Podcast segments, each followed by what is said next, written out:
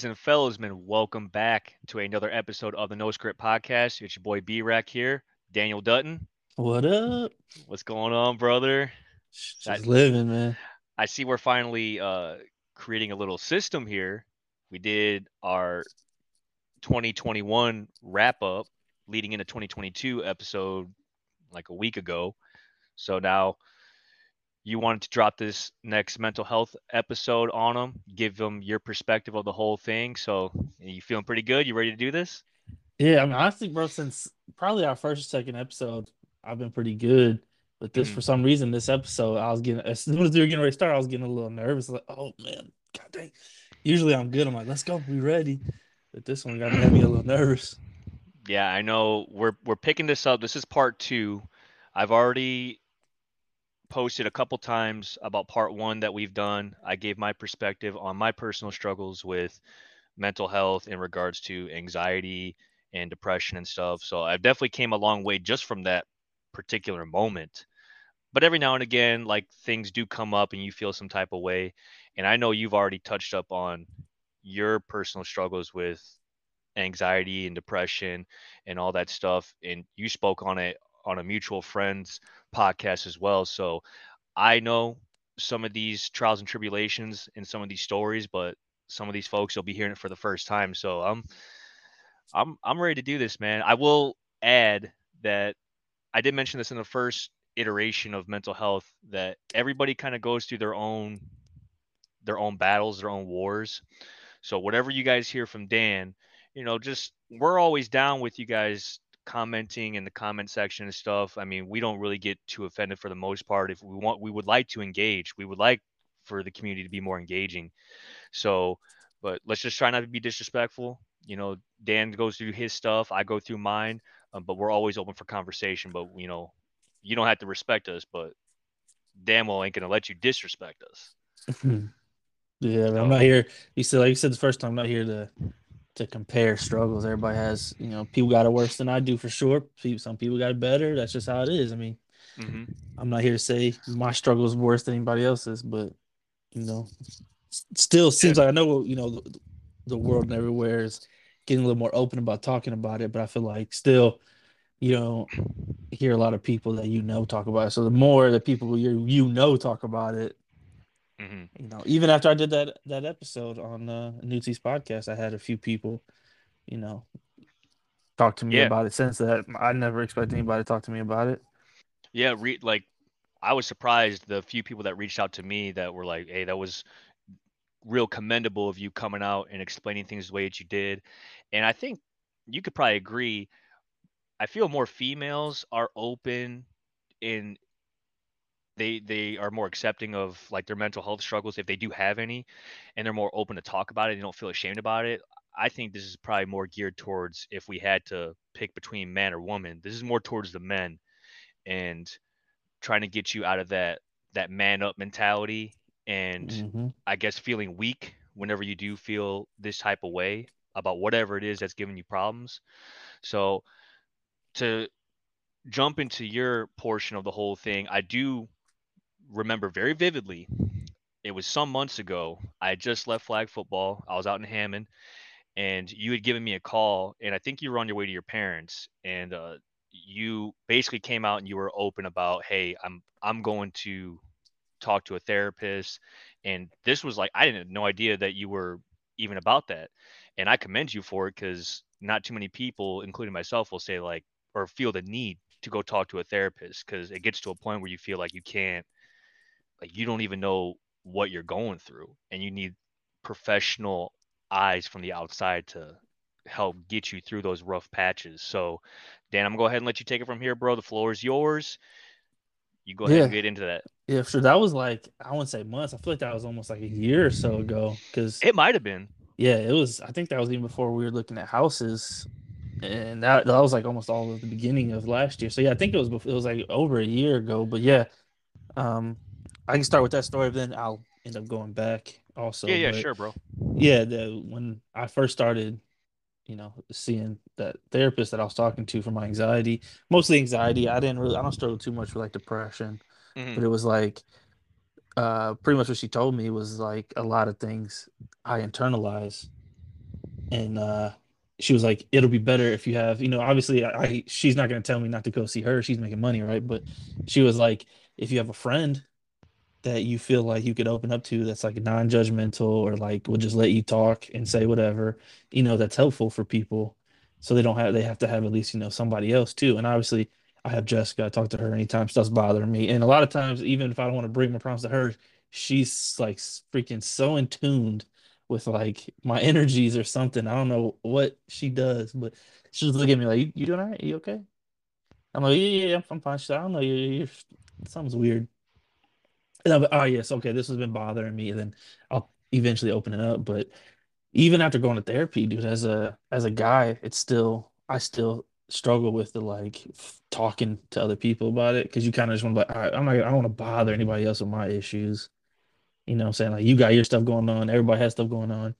Like I'll just I'll figure it out, man. I'll deal with it. And that was kind of what she told me. If I don't talk to anybody, my problem is I I'll internalize or like, you know, little things like like I tell like a story specifically to like now was um when Jessica was uh, getting ready to give birth to Luke, hmm they were like saying that her blood pressure was was off, so they told us to get a blood pressure machine at the house to take it and, and write it down. Turns out everything was fine. The nurse that was taking her blood pressure was messing up hmm something, so we didn't actually have to get it. But I was downstairs like, let me check my blood pressure, and I tried it, and then I googled the numbers. I was like, oh damn, I'm dying. I was like, this ain't right. I was like, let me try it again. So I, I checked it again. I was like, maybe I'm just nervous. I'll try it again later tonight. And then like we were in bed and I'm like watching TV. I'm, like, I'm gonna get something to drink. So I came down, I looked at it. I was like, all right, calm myself down, check my blood hmm pressure. I checked it. High. I'm like, oh man.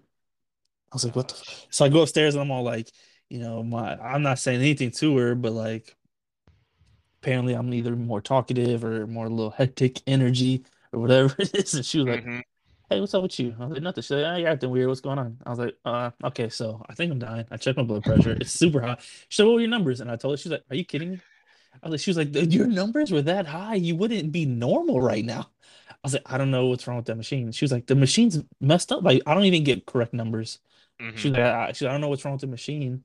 And then I was like, oh, okay. And then it turns out we were doing something wrong. So we fixed it. She took hers like five times in a row to make sure it was accurate. Oh, it's hmm cool. It's good. I was like, all right, cool. I'm not even gonna check mine now because I don't want to know. And then she was like, you're fine. You, don't have to check it, but like you're fine. I was like, all right. So the next day I was like, all right, I know what we did wrong, so I did it right. And I checked it. I was like, oh, okay, I'm good. It's normal. But like that type's in my head when I checked it and it was wrong and I Googled it, my anxiety went crazy and I started thinking all the worst case scenarios. Like, I'm gonna have a heart attack in the next 10 seconds. Like, there's just something stupid like that. Like, anytime something's going wrong, if I let my anxiety get the best of me, or if I don't talk it out, as soon as I like told her that that was what was going on, I felt all that anxiety go away. Like, just talking it out loud and getting it out. So that's pretty much what the that call was about. My you were like the first person I, besides like Jessica, that I opened up to and was just like, hey, like I'd be anxious. I mean, more than just like the normal person. I, I, you know, deal with it and just actually admitting it. That's why it was like kind of emotional I was like telling you about it. Because I was like, man, I was like, I don't, I never told nobody, and I dealt with it my whole life. And eventually, just like coming out and telling somebody, you know, it did feel a lot better. And I, I was on my way to my parents because I was getting ready to talk to them about it too. And I don't know, it's like a weird thing. Like, hey, I'm going to therapy for my anxiety. I don't know why it feels good to tell everybody that like you know you care about, but if you feel like a weight goes up. Like, mm, I know they're not judging me. You know, they're like, oh, okay, good. I'm glad you're doing hmm something. You know, whether that you know, oh, we didn't know that it was that bad. And it's like, you know, at the time, what like what was going on. So what? I'll go back now to what kicked off kicked off me wanting to like go see a therapist was hmm I had like a an anxiety attack. We were in it started we were in Arizona. You know, we did that that hike. I've told you the story about that hike where that hike almost took me out. Yep. That Yep. hike was that that's a story for another podcast, but because I go into a half hour, 45 That minute was a tough on hike, bro. on that hike, but that thing almost I almost checked my ticket. That thing is crazy. But God. so yeah, right, dude. I talked to him when I was down there. I was like, come on, please don't let me go out like this. So like I would that it just like I've never my body's never been pushed that hard. My mental's never been pushed that hard. I've never been broken down. So it like broke me down. And like I wasn't anxious at the time. I didn't realize I was anxious. Like we got out, we were good. I was happy. Cool. All right. Everything's good. But then like we were in Arizona at the time. COVID was going crazy. It was still kind of it was like that March or whatever when everything started happening when we started working from home. Stuff started getting weird. Yep. Everybody was freaking out. And uh, that's when we were in Arizona. And then it might have been March, but then it was also around the time where people went crazy in Chicago and started burning Chicago down and looting and like doing all this crazy stuff. Every it wasn't just Chicago. I know there was like peaceful marches and, in Portage and stuff, but like Chicago got crazy. And like the part of Chicago I lived in, there was like a mall, like a shopping center right by, and they were like looting that stuff up. So like then like since I was so broken down and tired, bro, my anxiety started going crazy because we were watching on Snapchat maps, just clicking on Chicago, watching all that craziness, and we're literally driving back to it. And I'm like, man, like, that shit was making me anxious. COVID's on the news talking about everybody's dying. I my anxiety was just was spiking. And hmm uh we were at the hotel. I think on our way back, we stayed in New Mexico for a night. And uh I just had like, an anxiety attack. And we were just sitting there watching TV. I think I just came out of the bathroom like crying and like hyperventilated. Jessica was like, "What's wrong? Calm down." Like, and I just told her everything was going on. And you know, I've had that happen in my life before, where I've gotten so anxious that I've like got emotional. But it's always just been to myself, and I've, you know, at the time, like, "What is wrong with you, bro? Stop being like, don't act like that, dude. Chill out. There's nothing wrong with you. You're hmm fine." Um, but yeah, so after that, and coming back home, you know, it wasn't going, it wasn't going away. Is is like as quick as I hoped it would. Like I was having times where I'd wake up at 5 a.m. It was like seemed to be I couldn't sleep. I had trouble falling asleep. But for some reason, 5 a.m. would hit. I would jump awake like like something was going like something like I was in a war. So I'd jump up and be like freaking out, like my heart would race and I'd be like scared out of my mind at 5 a.m. every morning. I just wake up like God, again, bro, come on, man. Like I'd go like just you know sit on sit on the toilet or go sit on the couch and just like mess with my phone to distract my brain till I hmm calm down and then try to go back to sleep. But I wasn't sleeping much. I wasn't eating much. I didn't feel like eating. Like fruits is like all I'd want to eat. I'd eat fruit and then like nibble on stuff throughout the day. And I just wasn't looking good. So that's when I was like, all right, I'm gonna go talk to somebody. Um, and that helped, man. I mean, just going to I, I think I only seen her maybe like three or four times. And like that's what I'm saying. Like mine wasn't I had a bad episode. And I know some people deal with it a lot, lot worse. Their anxiety's a lot worse, so they have reasons for it. Like one of the things that I did never wanted to go is I never had, I didn't feel like I had a reason to be anxious about anything. I had a good childhood, a good upbringing. You know, a lot of people eh, have it a lot worse.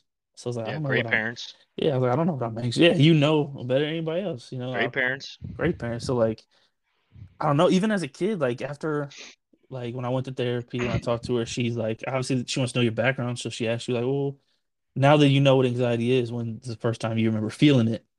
And then now when I look back, I'm like, shoot, I was anxious. I feel like my whole life. And like as a kid, I was always anxious to like do stuff.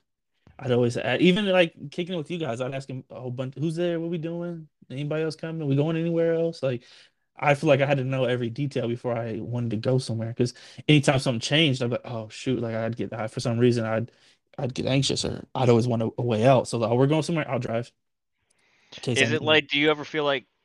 And this is the first time I'm asking this too. i- like an anticipation of danger, or is it just like Yes. because you like it's one of those things where you need to know like all of the details before you go and do something.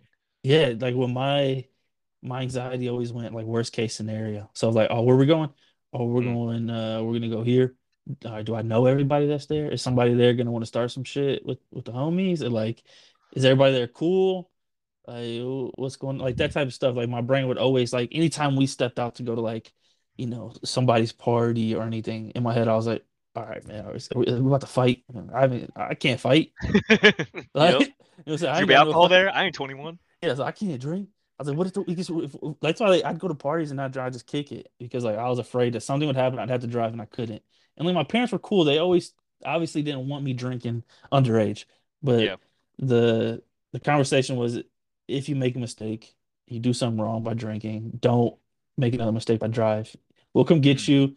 You know, we're obviously gonna have a conversation. I'm not telling you you don't have free range to go drinking. Let's dr pick you up. We're not your Uber, but don't make that that second mistake, which is a great thing. Like some parents would be like, "Don't you ever drink?" and blah, like they get on their kids too much, and like mm-hmm. somebody's gonna end up drinking and driving. So I just never wanted to have that conversation. I didn't want to like, "Hey, I'm drunk. You gonna pick me up?" Yeah. So like, yep. I just wouldn't drink because I, I wanted to feel like I still had control over like myself if something went wrong. I was able to get out of any situation. And like, I remember even like younger than younger than that, man. I uh as a kid, I always remember being like super afraid of like it's kind of embarrassing now, but like afraid of thunderstorms. But in my head, I was like that too. I always thought the thunderstorms were going to turn into a tornado. The house Same. I was in was going to cave in on me and I was going to die. All all the material is going to fly off the ground and it's just going to be me in my bed looking up at, at the sky and just a big ass cyclone. Dude, I felt the same way, bro.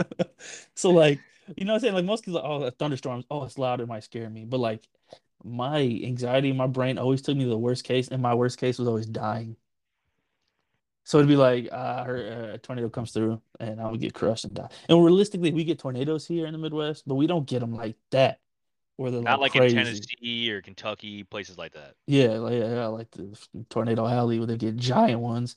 Like we don't mm-hmm. get them like that. We'll get them, but like you know, to like houses and stuff, it's not as bad as I expected it to be, or right. I thought for sure this is what's gonna happen. So my brain always went worst case scenario for everything. And that's like kind of where my anxiety was like she said she would tell me I have intrusive thoughts is the word they use. And you don't you gotta learn to control them or let them just come in and leave. So like mm-hmm. if something comes in that's like crazy that bothers me, I'm supposed to just let it go. If it's something obviously that I really need to know, or like if there's a situation, you know, then you have to to deal with it. But yeah, man, that was like my big thing was just all the time was like the intrusive thoughts were worst case scenario for everything. And that's what like it even got to me in sports, like playing baseball. I was good in baseball. I never practiced. I wish if I went back, I would probably have applied myself because I made all star teams like all the time in Port for Portage Little League. Like, you know, playing with Miles and them. They always I was always out there with them, Damien and them. Like it was yeah. fun. But like when we would play, maybe that's why I was so anxious. I might have been a good baseball player because I thought every ball was gonna get hit right to me at a rocket speed and it was going to hit a rock and bounce up and hit me right in the face.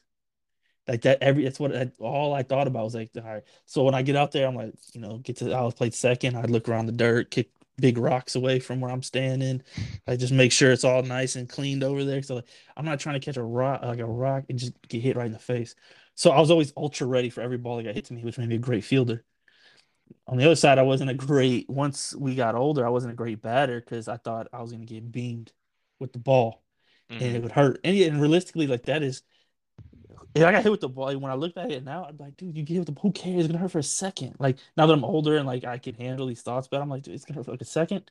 But in my head, I was like, dude, I'm gonna get hit. Like it's gonna hit me in the neck. It's gonna like my esophagus is gonna collapse. I'm not gonna be able to breathe, or it's gonna it's gonna hit me in the head and I'm gonna get knocked unconscious, or it's so, gonna hit, hit me in the ribs and it's gonna break and puncture my like that's how I thought, dude. The ball's gonna go right through me.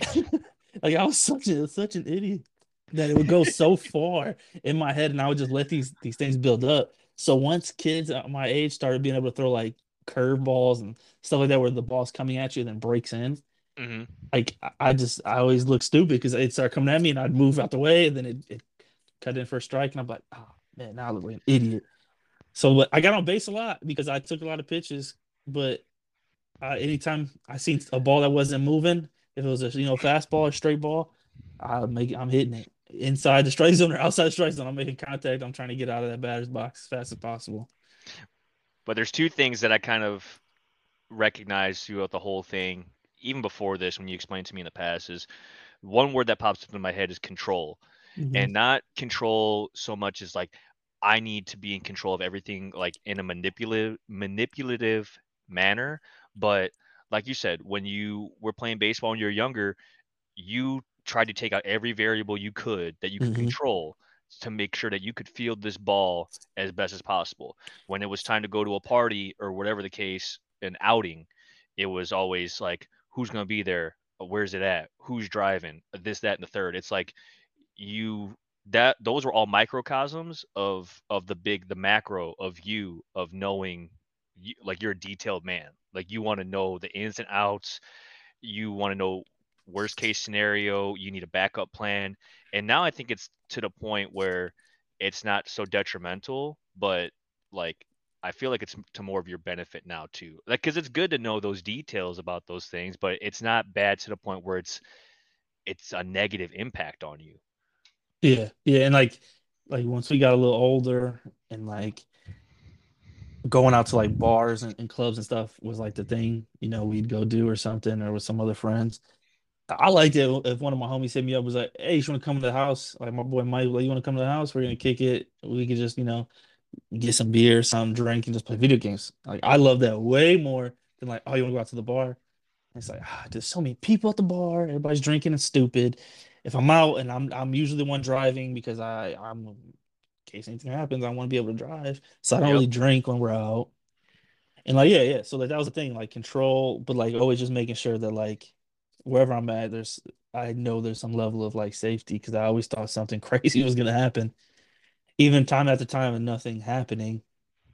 And even if there was something that happened, like somebody like we bumped into each other at the at the bar and like there was like, you know, most dudes when you bumping at the bar, like, oh dude, my bad. Like they're just so so cool, you know what I mean? Yeah, yeah, they're pretty solid. So it's like, you know, it was just my head running crazy with, you know, with these thoughts. And I'm glad when I finally started going to therapy at when I did, it's just because now, I mean, where we're at now, I have way more pressure, way more weight on my shoulders. I have bought a house, you know, I have a baby. Like I got to know how to keep myself in check, you know, for that type of stuff. Um, and like the therapy helped a lot, you know, and I, I've talked to you about about that too, but I think some of the one of the biggest things for me, which is not, I guess, not for everybody, but you know, I was raised in the church. I went to church with my grandma all the time, me and my brother, hmm and uh, I always had my my faith. I always, I mean, I got it tattooed on me.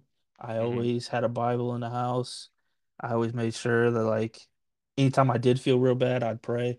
But like it was always there, but I just wasn't practicing. I wasn't reading the Bibles that I had. I wasn't doing anything. So, It wasn't as strong as what it could be. Yeah. So then when like I'd go to therapy and it started helping, but then even then I kept having issues with sleep and eating. You know, she was like, "Well, if you can't sleep, try taking like some sleep aid." Like, because what happens is like if you're so anxious, you're not sleeping well. Your brain like tries to repair or like reset when you're sleeping. Like sleep, a good sleep is important for your brain and mental health. So like I was just in a loop of not sleeping well, being hmm anxious, not doing anything all day. I'd wake up, work from home a little bit, just sit there anxious while I'm working, and then like try to like play video games. But like I even video games like like couldn't even like focus on because I was just so like anxious about everything that like I would play, but like I'm just like barely talking, like I, I wasn't into it a- as much. And like this like was going on for a few days, and Jessica was like, "Well, let's go exercise." she was trying to help me get out and do stuff. So I went like I was like, I'm gonna go by myself.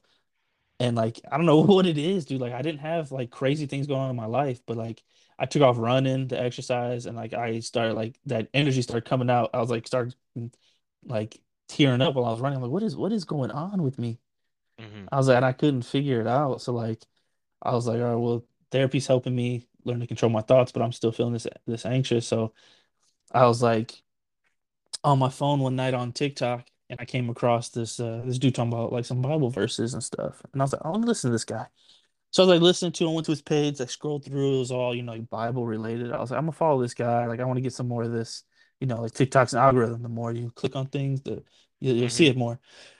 Then I started then I seen a Christian rapper. I was like, oh man, this dude's music of nice. I like this hmm all right, I'm, I'm gonna give it a listen. I started listening to it. So then I started like getting more of that stuff. So I was like more TikTok that I was getting like Bible related like content, stuff like that, broken down into like a 30 second video, which is nice because I could I can get what I need.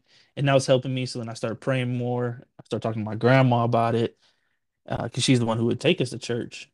And honestly, it helped me a whole lot, uh, just getting back to my faith. And one of the things that like honestly, like there was a, a few things that happened within that year of me like trying to get back that pretty much like solidified my faith. And I know like since then I've been good anxiety wise. And that one was like pretty much what I found out in therapy was all of my my like worst case scenario ends up with me dying. And she's like, hmm Why are you so afraid of death? And I was like, Well, shouldn't everybody be? I mean, she was like, well, I don't think about it all the time. I was like, well, yeah, I mean, for me, it freaks me out, right? And I was like telling her, like, I have faith. She was like, so then what are you worried about? And I was like, I, I shouldn't be. And I realized, like, well, if I believe this, I shouldn't be because I know what where I'm going what the end game afterwards. Yeah, and it's better than here, so I should be cool with it.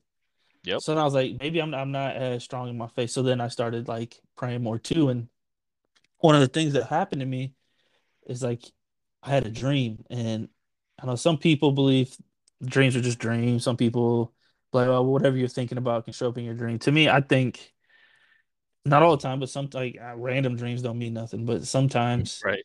a dream can be could actually mean something and do something for you. And uh, you know, to me, I had this dream that the world was ending, and that was it. And I was like, well, I it's not I'm, I don't have no control now because the thing was whatever the dream happened, like the an atmosphere opened up, we were losing oxygen by the second. The news was like, there's probably we have like an hour maybe where the, there's gonna be no more oxygen left, and everybody's gonna suffocate and die. So sorry. hmm And I was like, damn. So I I uh um, I was with Jessica. We just went outside and I was like, all right, well, she was just we just were looking at the sun, just taking it all in. And then I in my dream just remember like feeling like oh I could feel the oxygen going away. And then everything went black. Like in my dream, I felt everything go black. And then for like a second, and then I everything opened back up. But I wasn't where I was at when it went dark. I was in some like random, like really nice looking neighborhood hmm um, and it's like to me, what I say is it felt like heaven, but not because of how it looked. Like I wasn't in a cloud city, it wasn't gold, and like I wasn't kicking it with like Jesus or anything like that. But like the way I felt was like there's all these people outside, but it's like as I'm walking, they look like strangers to me. I couldn't tell who was who, but like I felt that like everybody loved me, that I was near, and I loved everybody around me. And like it felt so strong that I was like, this is what like to me what it's what heaven would be about. Like everybody's gonna love each other. There's not gonna be any hate or anything. And I was just like pure, just felt like pure love. And I was like, oh my God.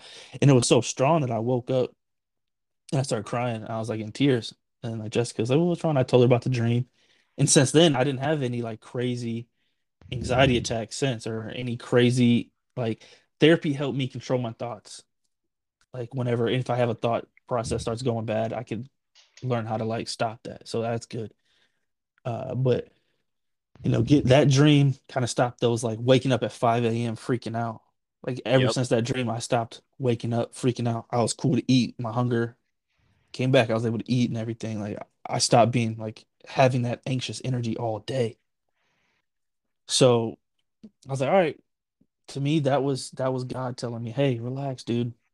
Like everything's gonna be fine. Like you don't need to like don't be worried. So I took that as as how I felt. And you tell it to hmm anybody, everybody has their own beliefs. And some people like, that's just your dream, man. It don't mean nothing. But it did to me, and that helped. So Yeah. then, you know, within that that year, I start, you know, praying more, reading the Bible more, trying to get, you know, keep keeping with the momentum of what made me feel better. And you know, at the time, you know, I was watching, I was still every now and then I'd struggle with doubt. you know, I'd have those thoughts creep in and I'd be like, oh, you know, like it'd be weird, man. I'd just be outside with the dogs and like I had, I was praying maybe like three or four times a day because like I, those thoughts kept popping up. hmm Like, what if it's not real? What if this ain't real? Like it just I felt like I was being attacked by these thoughts all the time. Like the more I try to read and get closer to God and like read the Bible and like get get like reaffirmed with my faith, it felt like these thoughts were just constantly coming at me. I was like, dude, like I literally be outside with the dogs and be like, what if God's not real? What if nothing's real? Nothing happens when you die. I'm like, bro, I'm just out here enjoying the morning sun. Like, why do why does this why does these hmm thoughts gotta pop up? A lot of people of faith would say that that's the devil trying to sway you And that's how I to felt, to man. make you to tug you away from that belief, bro. And that's how I felt because it, it legit felt like my thoughts were attacking my belief. And I was like, what the hell, dude? Like, I was hmm good for a little bit, then it started happening. Like, it felt like as I read and got closer, the more and more, like, I stopped listening to all music on my playlist, only listened to a few of the Christian rappers that I liked. You know, I was trying to do it as best I could, and these thoughts kept coming up. And uh, so I was having, I was having these, you know, just these random, you know, feelings of like doubt. And I remember one morning, you know, I got up, I had all these doubts, I was showering, and while I was showering, I was praying that like I know I was like, hey, I know I was like talking to God while I was praying, like I know I got that dream. I appreciate that dream, made me feel better, but like I'm, I'm I'm struggling with doubt. Can you show yourself to me somehow, some way? And like I was just gonna keep praying that prayer until like something happened. I didn't know that day something was gonna happen where I felt like he was showing himself to me. And what happened was um, a friend of Jessica's family came over, and uh, he was he got COVID real bad, um, and it, it beat him up where he was like he was you know put into a coma and uh, he he was telling the story about it. He was pretty much saying that like when he first, uh, as he was getting ready to go in that coma, the last thing he remembers was the nurse saying it's not looking good for him, and then he went under. He couldn't remember anything else. Uh, he said the next thing he remembers was like kind of waking up in like a field, and then in the distance on the hill, he seen a guy on a horse, a white horse, and he he said he just knew it was it was Jesus. He said he just everything in him like looked at him was like in awe, like this is Jesus. And then as he came riding over the hill, and like the Bible talks about, you know, like Jesus being on a white horse type of thing. And uh he said uh, behind him was all these angels on horses as well. They had their wings out, but they're riding horses towards him. And he said in that moment he felt such a relief, like, oh, I made it. I made it. Like he's hmm so happy. But then he had a moment where he got kind of sad, like, oh, my daughter just had a baby, you know. So he he had that emotion while he was there. Like he was still conscious of his regular life, like the hmm things that were he was leaving behind. And then he said the the rider rode up to him and just told him like, "Hey, it's not your time, you know, my son or whatever. Go back." And then next thing you know, he was waking up in like the bathroom or not the bathroom, the uh, bedroom of his hospital, right, the hospital bed, and he had the tube in his throat and everything, and he's trying to get their attention, but he could barely move and talk. So he's like he's like wiggling his finger as the nurse like walks by to get, his, get her attention, and he he caught her like pocket of her scrub to like get her attention. And then they freaked, oh God, he's back. And like, you know, he's made a full recovery since. But like he told me that story that more I had no idea this dude was coming over. I and I, I didn't I think that was my first time meeting him, but I would just remember praying that like I, I I want like can I can you show yourself to me somehow because I'm struggling with doubt. And then this dude comes up and tells us this story and like dude I, I was I had like chills. I was holding back like like some tears. I was like, dude, this is it was powerful to me. Nothing short of a miracle, honestly. I I mean, was I was when you told me yeah, that, I was blown. I was like, "What?" And, and you like anybody else that I guess that doesn't have a strong faith or are like they're like doubtful of you know where you go like life after death. It's you'll never know what that feeling is like unless you actually went through what that guy saw and felt.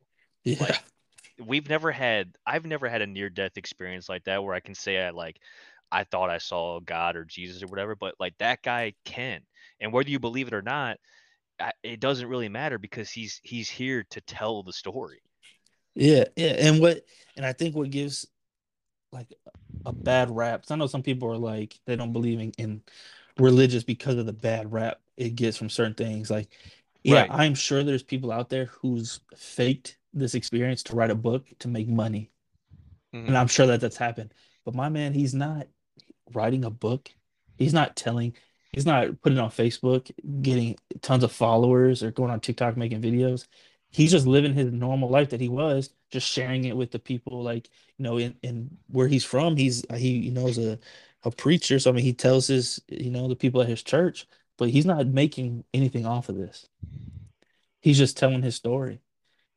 And then Yeah, like the next like and I told him like, hey, you know, I need to hear that, dude. Like I I was praying that I would hear something and he was just like, That's good. He's like, you know, I didn't know who was gonna take that story and have any reaction to it. He's like, I just I, I want to tell my story. He's like, anytime you feel that need to tell your story, tell it because it could help somebody. And that's kind of why I was like, Hey, I hit you up this week, like, hey, I, I want to do this episode because someone was telling me, like, hey, you know, get that out there. hmm So I And I had just told you, uh, what was it, yesterday or the day before when we were talking. I forgot what day you said you wanted to drop the episode. It might have been yesterday, but one of my boys hit me up and we are just having casual conversation and he's just like and he's one of the like I said, you never really know what people are going through. I don't care how happy they look or you know how successful they are in their lives. Like they're you're only going to know a certain version of what they allow to show themselves like to you. hmm But one of my boys, he was going through some things, like some internal issues like and he really couldn't understand why and I'm just like I was blown away. But because I've heard similar uh troubles from my other boys and stuff like that, you know, I'm kind of just reassuring them like, hey, like you're gonna get through this. Like, you know, find the source of the problem. See, like you said, see if it's something that you can control, and either that thought you accept it and let it exit your mind, or you see if you can remedy that situation, you know, in a healthy fashion. hmm It's just crazy. Yeah, yeah. I mean, and like everybody, you know, like you said in the beginning, reacts to things differently. So I hmm mean, it could be nothing to you, but like it could be like something big for somebody else. And sometimes you can't control it. Like when I was anxious like that, it honestly just felt like my brain was attacking me. I'm like, bro, what is like I'd feel fine for a moment, and then all of a sudden just a rush of anxiety would hit me. And it's like, dude, what is going on? And Like, like the emotions are on a hundred. yeah, and it's just like ultra you're just like ultra sensitive to like everything. That like because you're not getting good sleep. So like you're just you just get stuck in a cycle until you break it. And some people have to work harder than others. I mean, I got lucky. I went to therapy a few times, found out my issue was I need to talk things out. If I hold them in, they'll hmm manifest and manifest and manifest until it's bigger. So if something creeps in my mind I, that if it's some random stupid thought, I can let it go. But if it's like, like I said, like with the blood pressure thing, if I just would have went upstairs, like, is this thing right? Okay, like if I just, what's up with this thing? Like then it, it would have been fine. I literally got blood work done, you know, not too long ago, and it's like I have there's nothing, everything's normal, everything's fine. hmm So it's like, you know, just random stuff like that. It's like I just need to talk it, get it out, and then I feel better. And then everything in between, like the crisis of what's going on with, you know, life after death, that was like I need to go back to my faith. And those two, the two stories I had there, um, I have two two more things that happened within the same year that that kind of helped me was, you know, I was talking to my grandma and I was telling her about, you know, how I was feeling one time. And most of the Bibles I have, pretty much all the Bibles I have, have been gifts from her that she's given me. And uh, she's get your Bible, you turn to this page, and uh, so or this this chapter verse where so I opened it up. She already had stuff highlighted in there, dude. Like hmm she had verses that she wanted me to read highlighted, and she told me to turn that page. It was highlighted. I'm like, to me, that hit me like, I was like, oh wow, like okay. So I read it. Then she sent me to another one. I went to another one, read it, and like one of the ones that I read, I couldn't remember what the verse was at the moment, but like it just hit me hard, and I was like, oh wow, okay, like I needed that. Like I'm glad I reached out and asked her because whatever I read, it like choked me up because it was like spot on. I was like, all right, okay, I'm good, you know. And then I was the top of her head, you know, or making that that or getting me that gift of a Bible and just highlighting things randomly throughout that she would assume know that I would need at some point in my life to hear, you know, to me it was crazy. I was like, oh, okay, I see Grandma. grandma, grandma just knows. Yeah, Grandma just knows. And like, not to get like biblical or philosophical here, but I think the point is is that you got to shout out to the therapist that you were able to talk to because you got through the root of the problem, which was you like to internalize things, right? And one of the major things was is that you were very, very self-conscious about death or the the thought of dying. But it all came full circle of you were raised in some type of faith and you were close to God at one point and one day it took you know either an event or a conversation with your grandma you're like wow i'm not i'm not as close to god as i thought i was because if i was then i would realize that there's a uh, happy everlasting paradise on the other side even after de- death so i shouldn't be afraid of dying. Because i feel like if you tell that story to or if you would have told your fear of dying to anybody else any other person could have been like well everybody dies. So what what does that do for me? What like that doesn't make me feel any better about how i'm feeling right now you know hmm yeah. And I and what's crazy is I guess some people don't think about it, don't care to think about it. Like I've had like being an engineer and going to school for engineering. most of the people I was surrounded with in college were all scientific type people.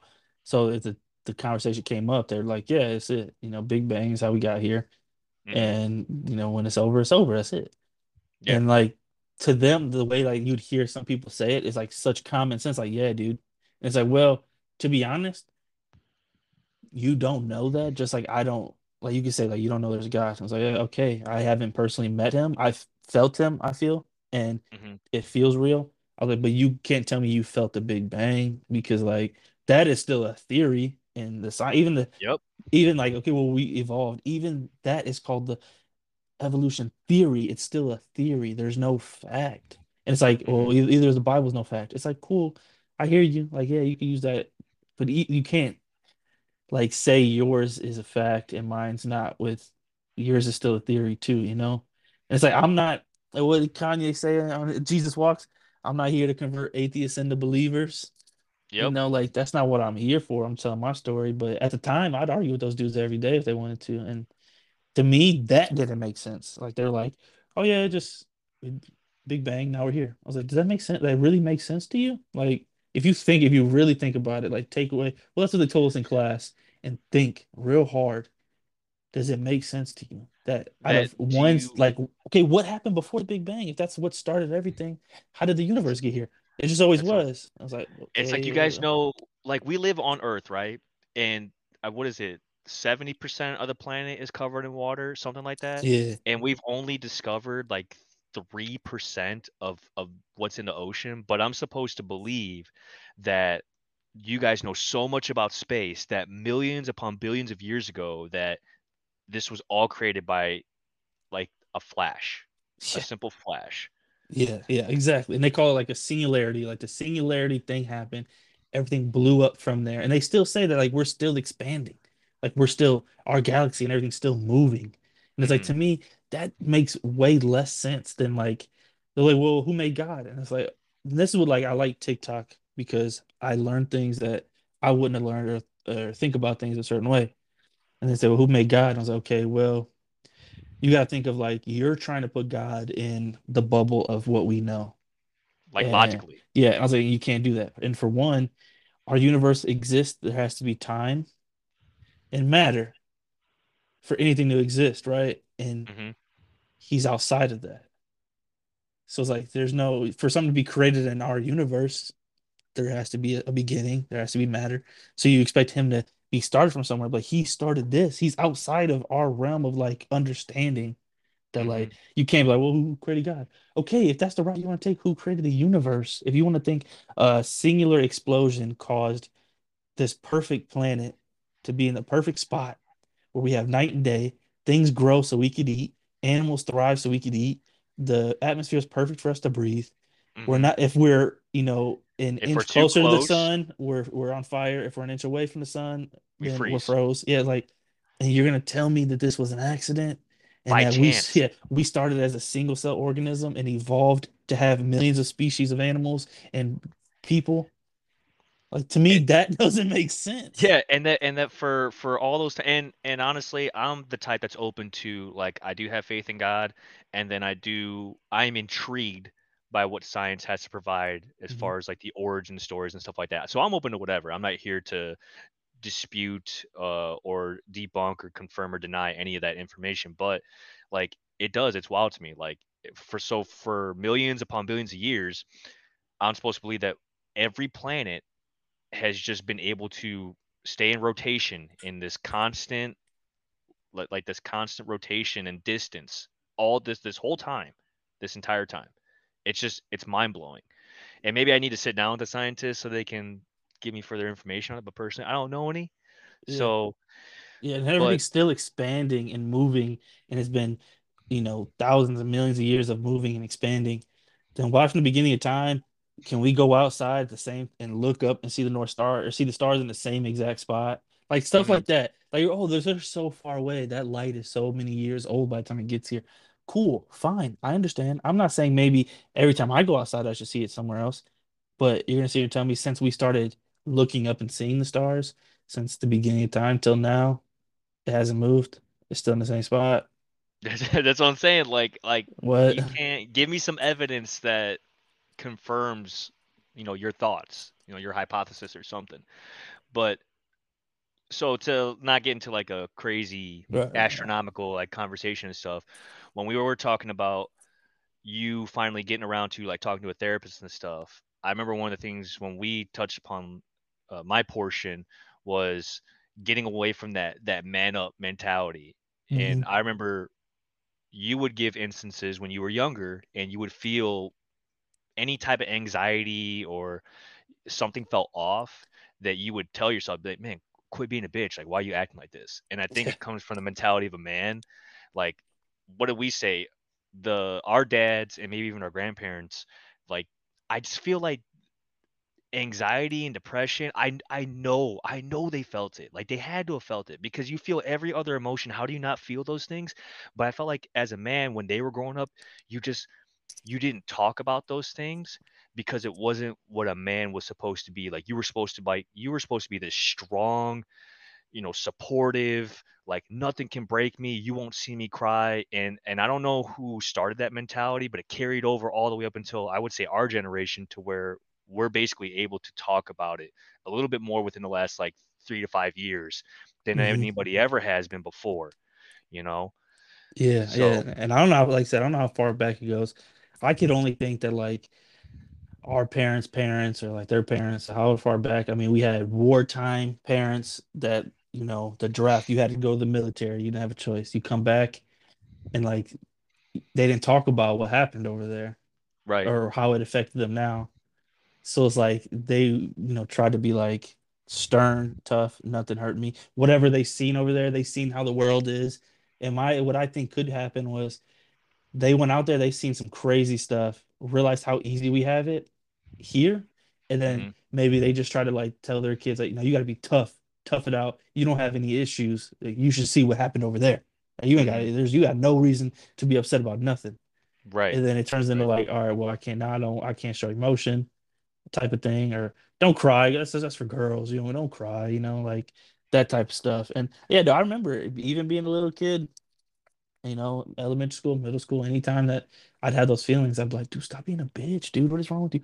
Or even like like you said, stepping out to like any type of event. If I felt like that, I'd be like, what is wrong with you, dude? Like, and then stop and being a bitch, bro. Man up. Like you're gonna go kick with the homies or you're gonna go play hmm something. Like ain't nothing gonna happen Yeah. But you see what that but you see what that narrative and mentality starts though when when you're pounded in your head so much of like this is what a man should be and like how he should carry himself and how he should act that you start to struggle. When you do feel that sense of like sadness or anxiety or something's really bothering you you start having internal battles with yourself because you're like you feel those emotions but then you're fighting it. You're like no i'm not supposed to feel this way.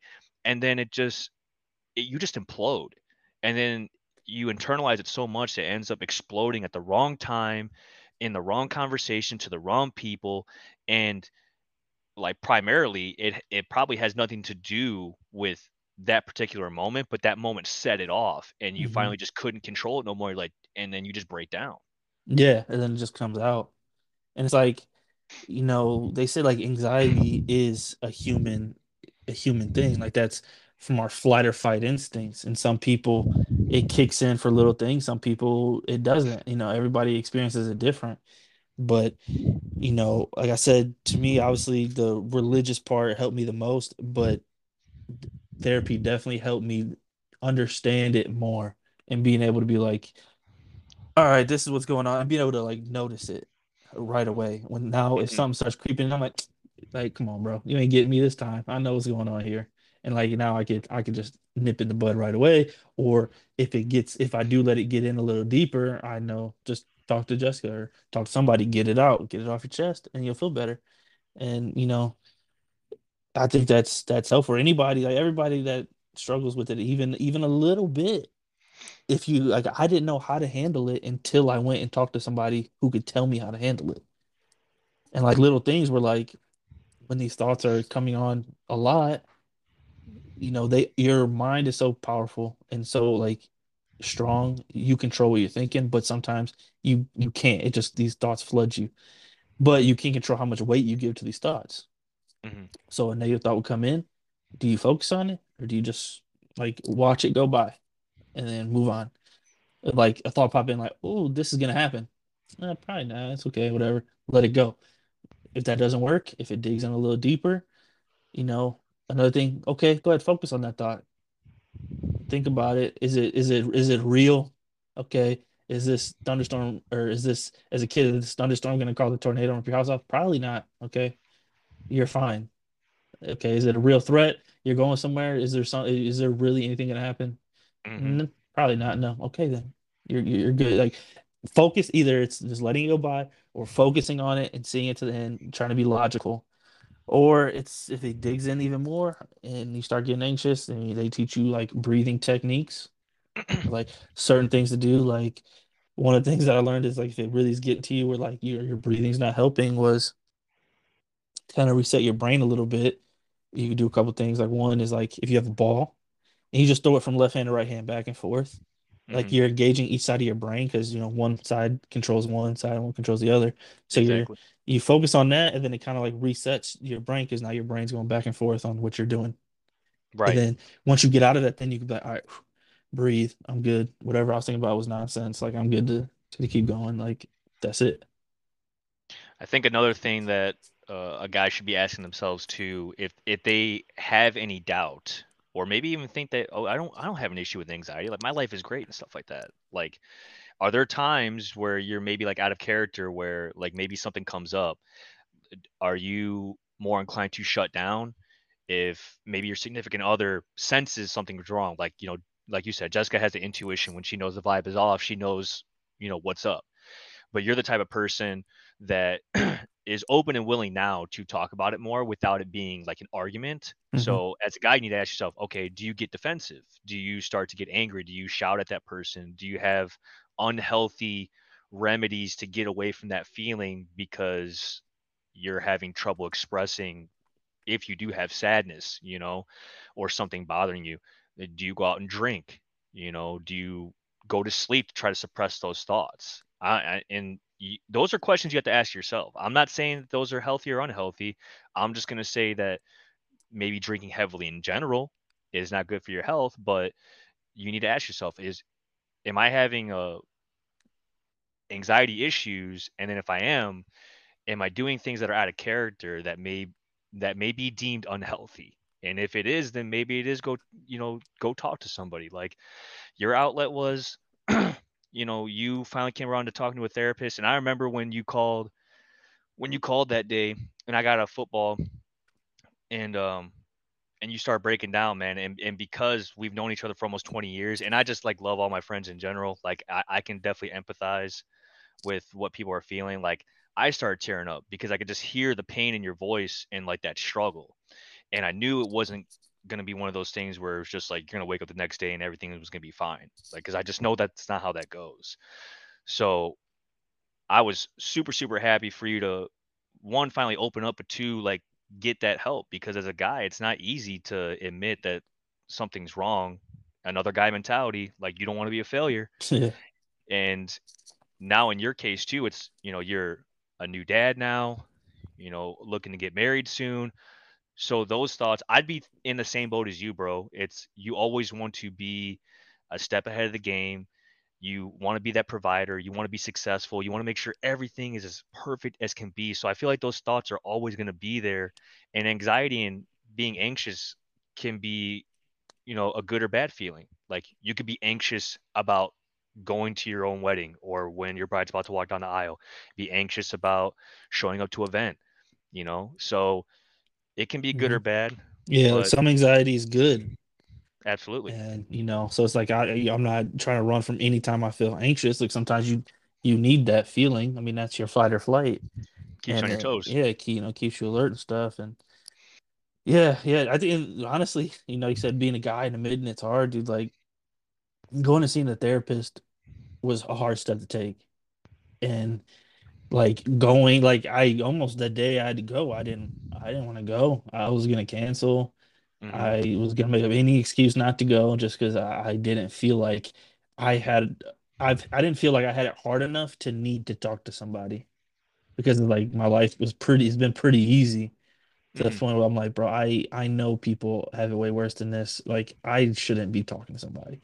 But you know, I went And like I said, I've only I only went like three or four times. I got what I needed out of it, and that's that's it. Like I'm not saying like if you have problems, you should go see somebody all the time. Some people may need to see people more often, but like just to learn like some of those skills. But honestly, just admitting it to somebody else was even harder than like that's why I felt so emotional. So I was like, dude, I don't want to tell somebody, but they said like it's healthy to talk about it with other people in your life. And I was like, well, I was like, I might as well, you know, like I'll take your advice to talk about it. I mean, it, it, it sucks to like open up to somebody and be like, yeah, you know, especially a stranger too. yeah, especially a stranger. Yeah, so I didn't know her. I talked to her, you know, but even then, like calling you and telling you, or I went and talked to my parents. Like I, I think I was with my parents. I think I stayed the night, and I didn't know when I was going to talk to them. I don't think I I mentioned it until I was getting ready to leave. Like yeah. I was there the whole day before the mm-hmm. before that night, and then um I just was like to getting ready to leave. I was like anxious. I don't know why. It's not like what my parents gonna say. I'm like, hey, I'm going to therapy because I'm anxious. Like, there's they're not gonna say anything negative. They're gonna be like anything concerned. Like, okay, why are you okay? Yeah, yeah, no, I'm getting better. Okay, good. Like, we're glad you're getting better and you're doing what you need to do. Um, but for some reason, I just I anytime I would talk about it, I would get emotional, and I didn't want them to think I was having some crazy crisis and like things were going bad. Like, right. I just anytime I the type of person I am, if I talk about it at the time before I was comfortable talking about it, I'd get emotional about it and then make it feel like so much worse. So I, like, I don't want them to think I'm going like I'm losing it or like I'm having crazy life struggles. I was like, I'm just mm, at the moment I'm being real anxious, and then you know, and nobody felt, knew about it. And maybe at the time it, it was maybe hard to open up to somebody to say that you were going to therapy because I know when I was what 23, 22 or 23 maybe, there was like a certain instance that came up and then one of my friends was like, "Well, maybe you should go talk to somebody." And in my head, I like I got offended by that because it made me feel like that there was a major issue with me and I think that's the negative stigma that comes with the word therapy is that when you hear someone to like, "Oh, man, this guy this guy must be fucking crazy or something or like, you know, some really crazy is going on or maybe he's on drugs or like whatever." And, and not that's not always the case, you know. No, no. And sometimes you just need to talk to somebody and, and learn. I mean, I honestly, when I first moved to Portage, I went. I talked to our, our the school counselor like once or twice a week for mm-hmm. a little while because I was missing a lot of school, and like I was just anxious all the time going to school. It was like you know, I know some kids you move somewhere, it's new. Kids don't like that at a younger age. For mm-hmm. some reason, it made me so anxious. And at the time, I remember talking to him, and he never ever mentioned the word anxiety or anxious. Like I don't think that was like a thing that people talked about. Right. But I would just, you know, whatever it was like a Tuesday, Thursday thing or whatever, or Monday, Friday, whatever, whatever the times where I I talked to him. Um, I remember him always. I just go in there like, so I just feel. Like, I don't know. I felt nervous coming to school today. Well, why? I don't really know. And then like he would. I don't even know what we would talk about it. He would just be like, well, you got friends? I'm like, yeah, I made friends. You like your friends? Yeah, yeah, they're cool what do you what do you guys do? Well, we play basketball or like, you know, and that and that's what it was. Just him talking to me. And then he's like, if you're if you ever need me, like if you're ever super nervous I'll come to school, just put a note in and I'll come get you, you know, and from one of your classes and we'll talk. And I did that a couple times. I was super anxious. I wrote him mm-hmm. a wrote wrote him a note, put it on his in his box or whatever it was outside of his his office, and he'd come and we talk. And I don't know it, how long that lasted. It's, it's hard to remember, but I remember I didn't go there the whole year or even the mm-hmm. whole like semester. Um, I don't know, and I still at the time I had no idea what it was. I was just was always super nervous to go to school, and like you know when I first like talked about all this like growing up with anxiety on the other podcast, and my mom was like like she said she felt bad. I was like, wow, I don't like excuse me, opening up about it. I didn't want anybody like to feel bad. You know, they did great. It's just that was like something I kept to myself yeah so much that like nobody until I would tell anybody, nobody would know. Because I wouldn't like if I was nervous or anxious to go to like a, an event or a party or if we were on the beach or whatever ended up being. None of you guys knew that I was off or I was nervous because I'd show up, be joking around, happy, having a good time. And at the time, I'm good. Once I'm there, I'm good. Whenever we're mm-hmm. doing something, I'm good. It's the getting there that was like, all right, well, what's the scene gonna be like? And then once I'm there, I'm good. So it's like yeah. um, nobody knows until you you open up, and just talking to a few people about it made such a huge difference for me. You and I operate in the same way as far as we we feel better uh, opening up. So for you, because you had issues with internalizing things, you know, you felt the need to talk to your problems to whoever. Like me, I'm I'm the same way. Like it's, especially now, like there's you know some things that I've already addressed to you that I'm worried about in my life. But instead of just like keeping it inside, pretending that it's not there, I felt like it always became a more bigger issue than it really was. And it's still a big issue, but it just seems like it just it's times infinity whenever I don't speak about it and address it and like you said, accept it. You accept those thoughts and then what are you what are the next steps that you're doing to make sure that feeling doesn't happen again or to make the situation better. So I'm like a huge advocate on if you got anybody that you can confide in and talk about whatever purely judgment free and they're just down to listen, you know, go seek out that person, you know, and they and they don't they're not there to give you advice on what you should do or how you should be feeling like you know they should be like an open door for you you know and talk to you whenever you want so i know i feel like we got that with each other i got that with a lot of uh, other homies too mm-hmm. you know so yeah. i'm really I'll oh, go ahead. My um, bad. Yeah, cool.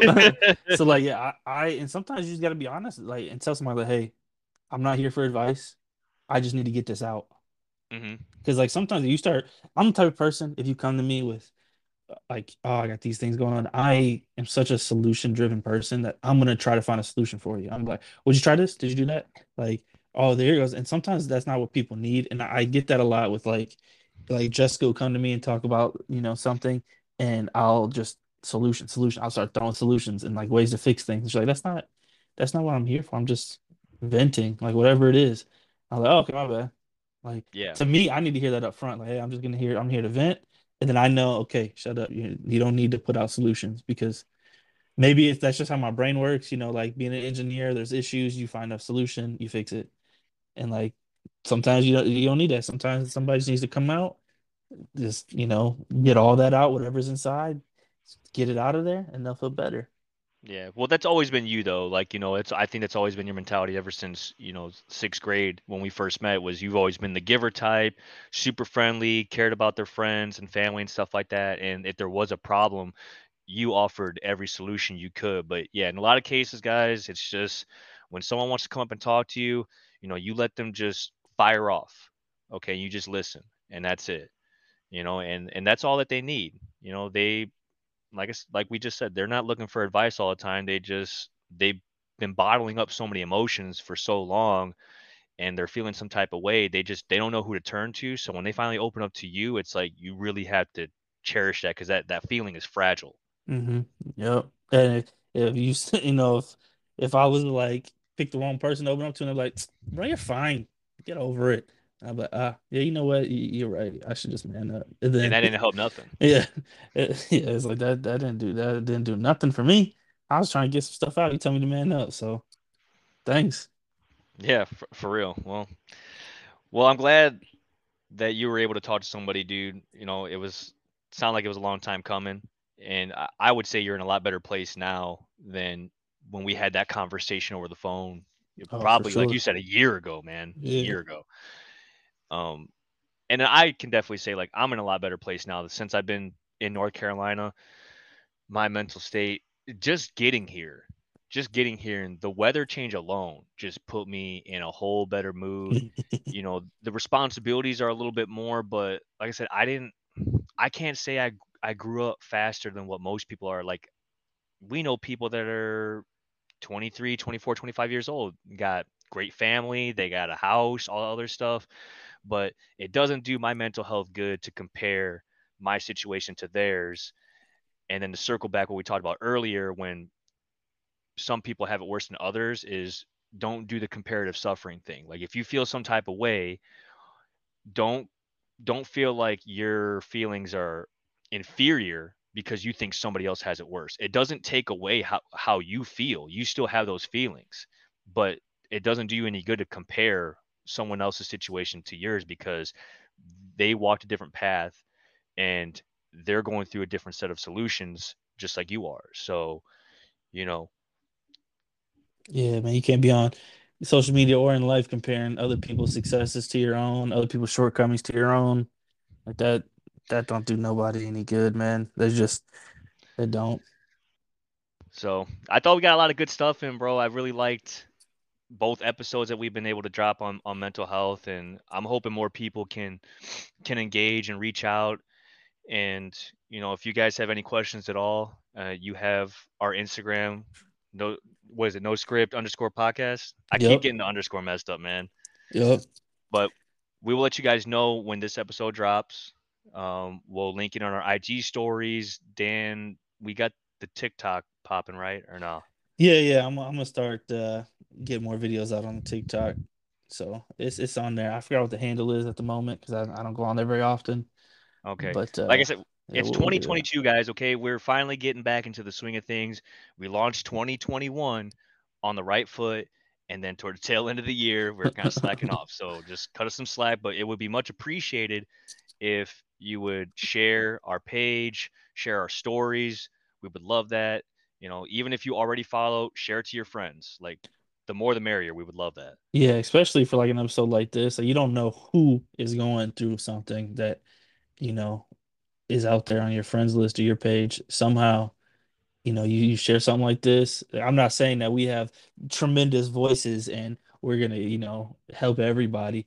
But even it, just hearing like, okay, well, I'm a guy, I feel like I should man up, and then hearing two other guys talk about it, like, yeah, it's okay to talk to somebody, you know, regardless. Or I mean, if you, even if you don't want to do that, do some research on your own. It's okay to work on your own mental health Mhm. and not feel like I'm just gonna toughen it up because that's not gonna help you. Absolutely. So Even if it yeah, brings you the feeling of after at the end of it, if you listen to this and you can finally say like, "Wow, I'm I'm not alone in this. Like these guys feel the same way too, and they sound like they're progressing and they're doing better." And you can use that as fuel for yourself. Like, okay, it's gonna get better for me too. I just I need to find a way. So, like Dan said, we I'm not King Midas. I ain't got the gold touch, but we do think that our personal experiences can help out and touch somebody in a positive way.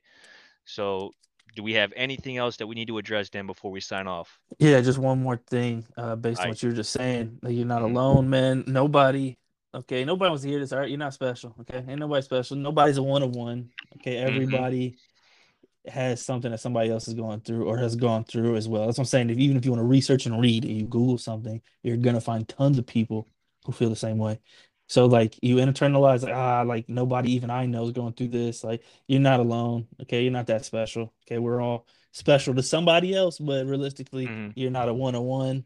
Everybody's been through something like that. So Exactly. Your situation may be particular and a little bit more detailed to you, but there is somebody out there upon the billions that live on this planet that you could probably reference to and take some advice or some comfort in their story to help you out.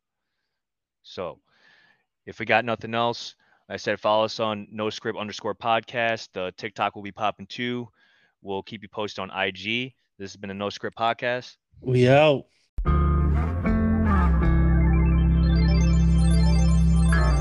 still screaming,